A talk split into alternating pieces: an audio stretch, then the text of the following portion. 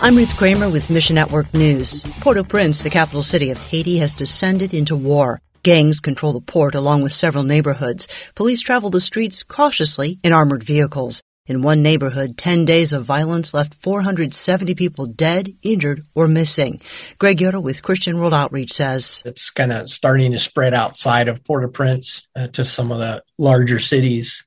And for us, it's it's caused some some issues periodically just with not being able to have classes for the feminine training center or or ladies even being able to travel to the center. CWO recently saw 70 women graduate from the center which offers training in sewing, baking and cosmetology. Students become involved in weekly Bible studies and graduate with skills as well as the confidence in knowing that Jesus loves them. And against the backdrop of shootings and explosions in the West Bank, the Bethlehem Institute for Peace and Justice works for nonviolence. Andrew Bush talks about the new Master of Arts in Peace and Justice. This is a program, an innovative and accredited and primarily online degree that the Bethlehem Institute of Peace and Justice is offering in partnership with St. Stephen's University in New Brunswick, Canada. And we've been working on this project for about three years. The MAPJ is a two year, 39 credit program it offers courses about the biblical theology of peacemaking